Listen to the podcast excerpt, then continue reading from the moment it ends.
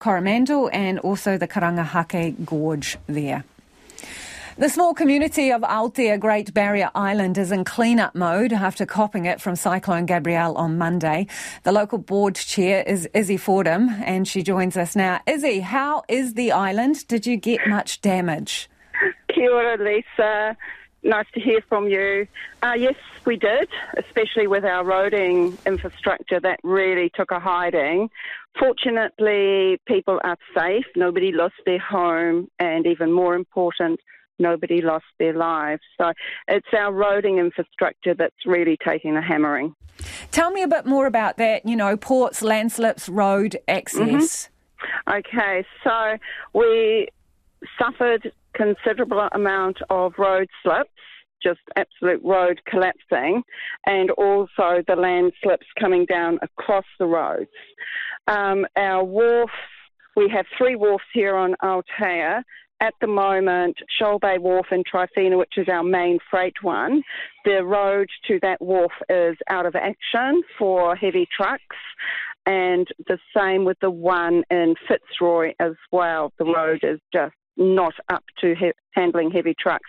So we're down to using our Whangaparapara wharf at the moment, and even the access to that is a little bit dodgy. So we've got plans and processes in place around that. A lot of trees came down. We lost a few beautiful, old, mature pōhutukawa. So we're in literally in that recovery clean-up mode, as you rightly said. So, given the main wharf has got a few access problems, where's mm-hmm. where and how is food coming in? Is he stocks? Okay. I did a roundup with the local stores and welfare organisation yesterday, so um, they were still well stocked.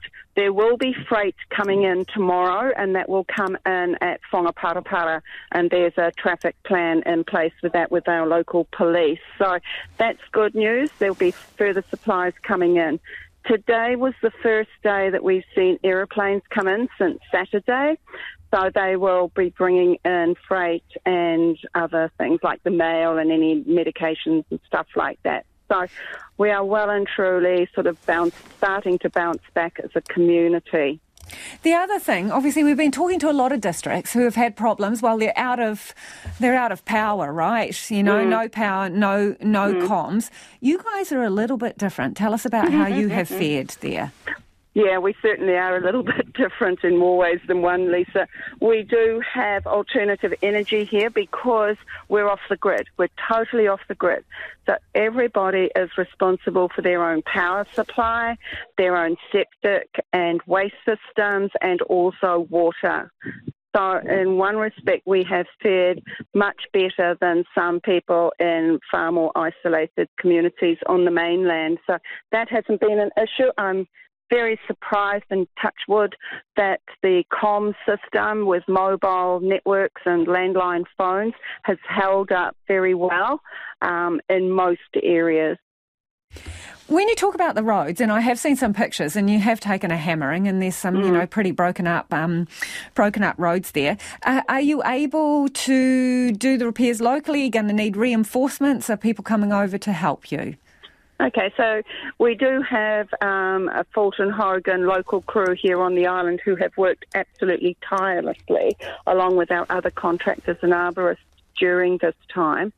At the moment, we've got one of their ops managers here that's sort of assessing things, and we're expecting an engineer over later this week to also do an assessment. And then I guess those guys who are the experts will be planning the process going forward. Really appreciate your time, Izzy. I think there's some probably some lessons we can learn from Aotea Great Barrier there. That is the local board chair, Izzy Fordham, letting us know how the island fared there. They took quite a hammering, roads damaged, but interestingly, they have alternative power sources, so no problems there.